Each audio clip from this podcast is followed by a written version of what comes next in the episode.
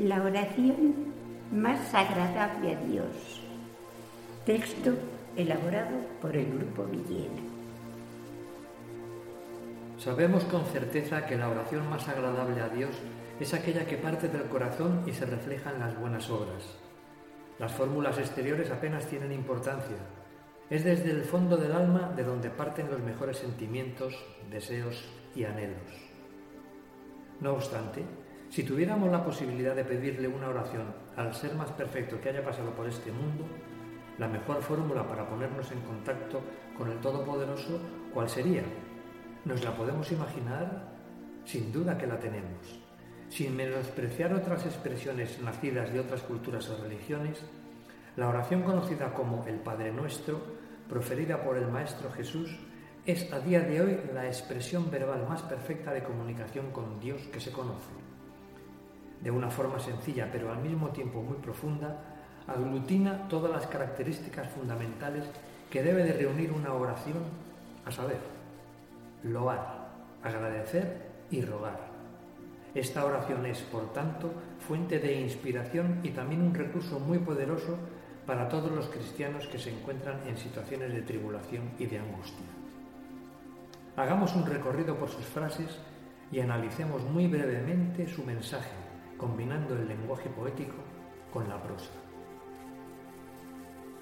Padre nuestro que estás en el cielo. Padre nuestro comienza la oración hincados de rodillas y contritos, diciendo que en los cielos infinitos habita tu infinita condición. Eres el Padre de todos y por tanto te invocamos para que atiendas nuestra llamada desde el plano físico, que es donde nos corresponde vivir a todas las criaturas imperfectas en proceso de evolución santificado sea tu nombre. Que sea tu nombre santificado, cualquiera con que el hombre te designe. Aún no lo conocemos, es insigne. Solo llamarte Dios nos ha bastado. Santo es tu nombre, gratitud plena por habernos creado, por permitirnos participar de la gran fiesta de la creación santificado porque nos, lo has dado todo. Nos creaste partiendo de lo más ínfimo, pero con la capacidad de crecer hasta extremos inimaginables para el pensamiento humano. Venga a nosotros tu reino.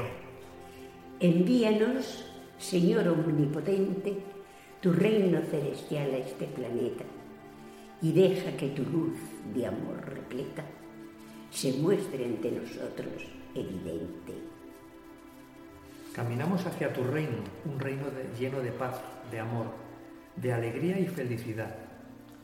Para que venga lo debemos desear con todas nuestras fuerzas, pero teniendo siempre muy presente que nos lo debemos ganar con nuestro esfuerzo y dedicación plena.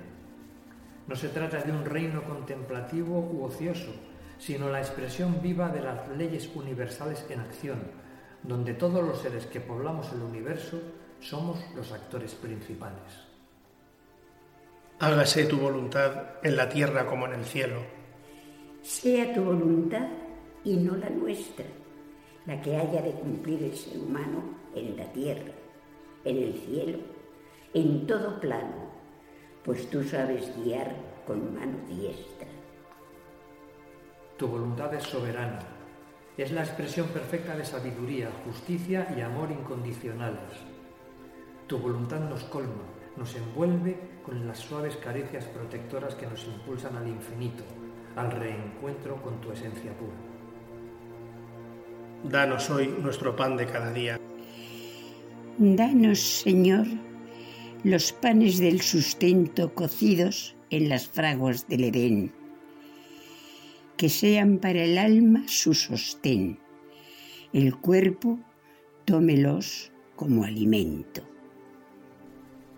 Pan de alimento espiritual, no solo el pan material, un pan de experiencias, elaboradas con la masa de las pruebas que fermentan en enseñanzas, un pan no para guardarlo exclusivamente para uno mismo, sino para repartirlo entre nuestros hermanos, con los seres más queridos. Perdona nuestras ofensas como también perdonamos a los que nos ofenden. Perdónanos, Señor, nuestros deméritos, nacidos del Espíritu imperfecto, mas solo tu perdón surtirá efecto después de perdonar a otros sus débitos. Rogamos perdón a Dios, no sin antes perdonar a nuestros semejantes al reconciliarnos con los demás lo hacemos con nosotros mismos, encontrando la paz de conciencia y al mismo tiempo buscando el bien de todos. Perdonando crecemos en valores y al mismo tiempo rescatamos deudas del pasado. De lo contrario, se quedan pendientes y son fuente de sufrimiento. No nos dejes caer en la tentación y líbranos del mal. No nos dejes caer en tentación y líbranos del mal en buena hora, pues débil es el alma pecadora y necesita de tu protección. No solicitamos que nos apartes las tentaciones, sino que no caigamos en ellas. Fortaleza para controlarlas y superarlas. Y librarnos del mal que podamos cometer, porque ahí es donde reside el origen de nuestras tribulaciones. Quien nos hace daño se hace daño a sí mismo. El problema es cuando devolvemos el mal o ensuciamos nuestro corazón de pensamientos, sentimientos o acciones reprobables. Es por ello que pedimos a lo alto evitar el mal que pueda causar sufrimiento a alguien para que la conciencia quede limpia.